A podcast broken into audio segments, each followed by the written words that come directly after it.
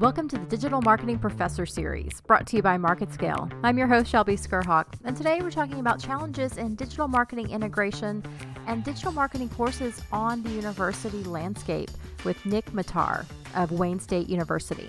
He teaches the university's first digital marketing course to undergrads. Nick, thank you so much for joining me. Thank you so much for having me, Shelby.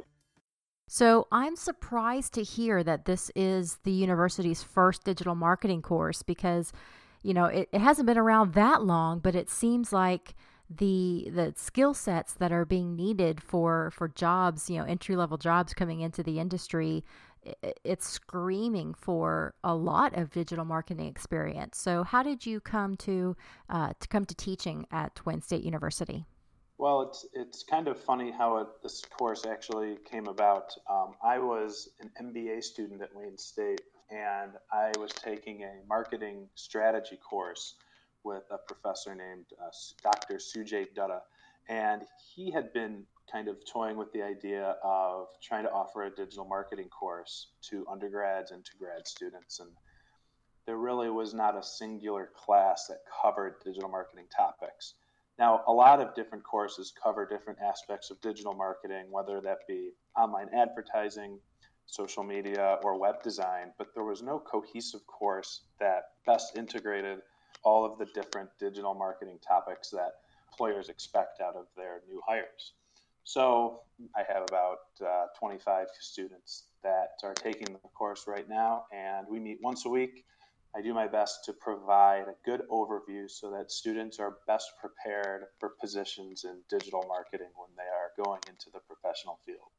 Well, you said it that digital marketing is such a broad landscape. There's so many elements to it. And so, how did you decide what to include in the syllabus? So, that was definitely a challenge. Uh, I planned on structuring the course into three distinct segments. There was the web marketing part of it, which was how should websites look, the mobile uh, marketing aspect of it, looking at the different analytics, and also the search engine optimization side.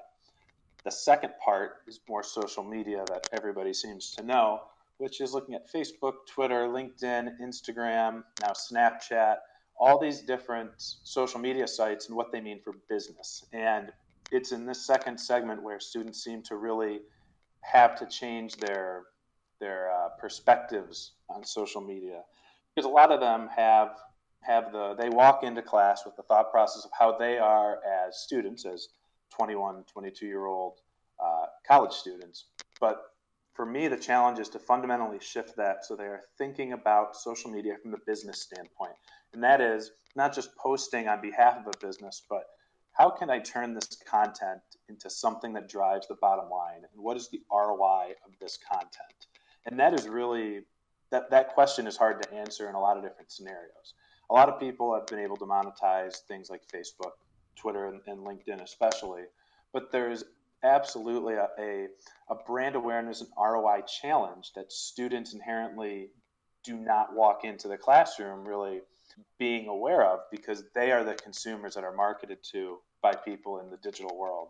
So that's really the challenge with the second piece. The third aspect of the course is email marketing which uh, I think a lot of people in, in the digital marketing field will say that that's kind of their specialization because email marketing is is has probably the har- highest ROI for marketers and also is done probably more so than time spent on web and, and social media. Once again, the student walks into the classroom thinking of the whole email marketing side as what they've received in their inbox, but instead they have to put themselves into the business person's shoes and thinking, what can I put in this email to evoke an emotion, to evoke an, uh, an, an email open first in the subject line? How, how do I get them to click through to the website? And ultimately, how do I get them to spend money and provide that return on investment? So that's how it breaks down into the three different segments. There's the overarching idea that a, a digital marketing strategy should include all three of those major parts of the course, as well as these other tertiary aspects that are that are core foundations to digital marketing. So, what you said about students coming in thinking they know social media, but it requires a big shift in mindset. So, I'm curious, what is the the biggest I guess first mistake that students make, and it may be that that they are thinking of uh, being a user of social media rather than being a uh, a marketer on social media. Well, Shelby, the number one thing that we run into is that students have the marketing mindset down, and th- these are all marketing students that I have in my course. But the challenge is they aren't providing that that click through ability. They're not they, there's usually not any opportunity for the end user to succinctly and quickly make a purchase and convert to a to something that requires a purchase. Too often I will see don't have any way for the consumer to make a purchase. That's as easy as, as putting a URL into a Facebook post or for Instagram it means putting a link in the bio. But the, the key is to make that jump from from being able to put together a succinct marketing post and then getting the consumer to convert into a customer. That's the number one key and, and that I tell students from day one is when you're looking at social media analytics, you need to look at that click through rate and your conversion rate because that will tell you how successful these posts are for a business. It's not about the vanity metrics like likes and, and comments. But those and those are important, but the key is how much is the business gaining from this post? And being able to put a monetary value to that is crucial and it's something that a lot of students don't really understand when they walk into the classroom, but the goal is that when they walk out on the last day at the end of the semester that they are taking a much more business approach to social media, to websites and to email marketing. Well, so they're forgetting the call to action basically. Yeah, the call to action is is one piece, and uh, and also the value proposition. How is this going to stand out in a feed where people are simply scrolling on their phones for seemingly hours on end? How does how does a Facebook post stand out, and how does an Instagram photo stand out from a business point of view? And the, the number one thing I tell people too is if you want a, a site that is going to, to provide you some ROI, it's Facebook, it's Instagram, and it's even LinkedIn. Twitter is the one where I have struggled to find much much ROI, and uh, couple of, of uh, reviews I've done of academic papers have shown the, the, the same sort of evidence that the click through rate on Twitter is so low, and Twitter is much more about the news and brand awareness and building a personal brand. And it's much more for personal enjoyment, and we're seeing fewer and fewer click throughs from tweets to the internet. And I know Twitter is really pushing their ad platform, their promoted tweets, and in reality, just trying to make it more business friendly. But over the last five or six years, uh, I really have not seen that materializing. That is true. That's interesting. I'm personally pretty fascinated by Twitter. Uh, so, you know, I guess pulling the curtain back a little bit. So I come from a journalism background. Uh, for many many years, I ran the website and uh, all the social media for Success Magazine. What we started with was just providing content, providing information, um, and what we often saw, especially with Facebook, we found good favor with the Facebook gods right off the bat because we are providing content. Twitter, that's the interesting proposition because people aren't necessarily following brands on Twitter, they're following people, people who represent brands. Yeah, and strangely enough, the probably the mo- one of the more popular people right now is the Wendy's brand account just because of the the constant trolling and the back and forth and the humanization that that brand provides. And yeah, it's going to be very hard for anybody to point to an uptick in sales for Wendy's, but from a brand awareness standpoint, I think that's done wonders for them. And and brand awareness is really the main thing to be gained on Twitter, at least in my eyes, because I, I look at companies like like Wendy's and actually um, a lot of fast food restaurants are starting to take this approach where they're very interactive, they get very engaged with other users, and they're not afraid to get involved in a little banter back and forth with different uh, with with individuals. And between that and, and the sports world, a lot of professional and college programs they will they'll let their uh, their Twitter leader kind of go loose and and tweet at different teams, at different people, and the amount of in, on Twitter where engagement is really all that you have to measure. That really seems to be a powerful and and uh, and thought provoking idea that if I am the uh, if I'm if I'm an NFL team, for example, last night when the Ravens beat the uh, Pittsburgh Steelers, it's it's no longer out of the ordinary for the Baltimore Ravens account to go out there and start trolling Pittsburgh fans and, and people that are in the that are in the general Pittsburgh area. And and we see this more and more in college with high schools and even with athletes going back and forth. And, and it seems to me too like with the nba in particular the nba's online brand has grown exponentially seemingly just because of these twitter feuds that you see between people all of these different controversies that arise between players and, and gms and i'm sitting here fascinated by the whole thing and thinking of it from a business standpoint like I don't know if there's there's really any financial gain here, but my gosh, the brand awareness is is astounding that could happen seemingly overnight.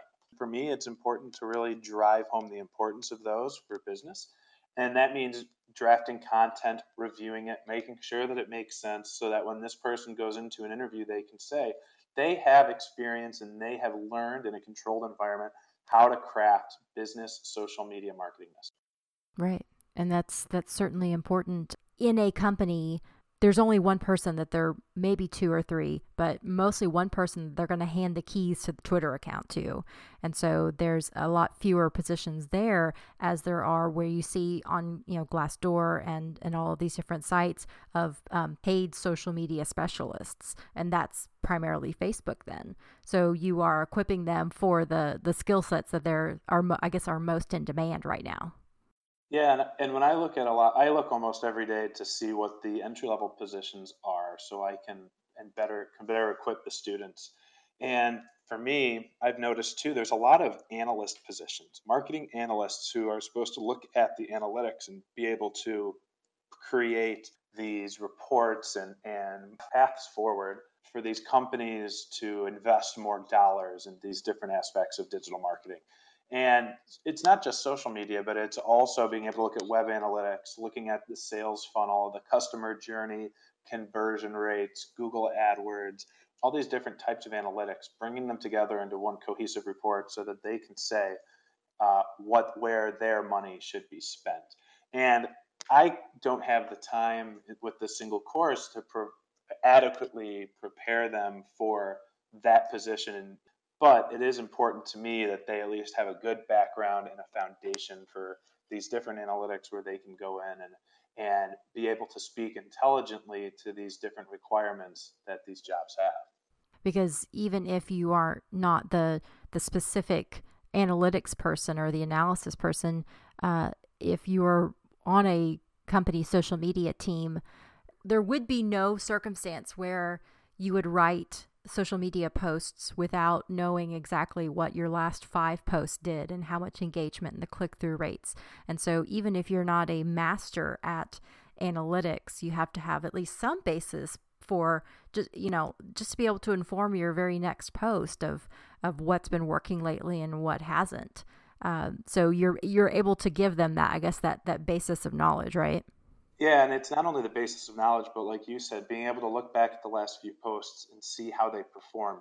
Because a lot of people don't have that mindset. There's even people that I've worked with who don't think about how posts perform and they wait until it's time to create quarterly web reports to look at see how they all did. When in reality, people should be looking every day to see how posts performed. They should be seeing, they should be able to tell me how the last week of posts have done and also how they plan to use that information to better influence their next week of posts. Another thing you mentioned was that there's um, a difference between engagement rate and more of the superficial measures, which are just likes. You know, something that's been said a lot in within social media marketing is that likes are cheap. um, anybody can like a post, but it's when it's commented on is you know one step further, and then I guess the the gold of of it is sharing it because then that's expanding your reach. There's there's a lot more, and there's there's better metrics to to really keep an eye on, right? Well, I think it's exactly that. That the metrics that we need to be looking at are not metrics that you can see from the from the user side of social media. These are metrics that have to be calculated and need to be developed in conjunction with other business units. You need to be able to see your sales that are generated from online, and you need to be able to see uh, connect the success of social media posts to the the bottom line of the business. And I'm sure any CEO that is is provided that accurate information will will never go back to just wanting the vanity metrics of likes and and yeah, likes are, are good because they they'll help the the post perform a little bit better. But in reality, we need to know how are your marketing dollars being spent and how is the bottom line being driven by uh, by the social media of the business and it's not just a strict follower count and i do spend some time going over brand awareness and and i i preface the entire social media section of the course by saying businesses have two reasons to post on social media. They can uh, they can drive revenue or they're driving brand awareness. Brand awareness is very intangible. It's very difficult to measure, and you can use those vanity metrics to better uh, better tell that story. But being able to provide a tangible return on your investment is so much more crucial and it's something that the higher ups are going to value more if they're presented with those numbers. A lot of CEOs don't know that that, that figure can be developed. And when I think about it, I, I'm kind of surprised, but most most CEOs know that they're that they this needs to be a business decision and their their social media needs to at least be able to start to tell a story in how the entire how their their social media is bringing them new business. Great stuff. I don't know if you can tell. I, I, I once had a CEO that wanted those vanity metrics, and that's all. so I got a little bit of battle scars. So thank you, Nick, for uh, for sharing a lot of great insight today. Yeah, thank you so much for having me on. And thanks to you, listeners, for listening to today's podcast. If you'd like to find out more or listen to previous episodes, you can head to marketscale.com/industries. Subscribe to articles, podcasts, and video. Until next time, I'm your host, Shelby Skrhak.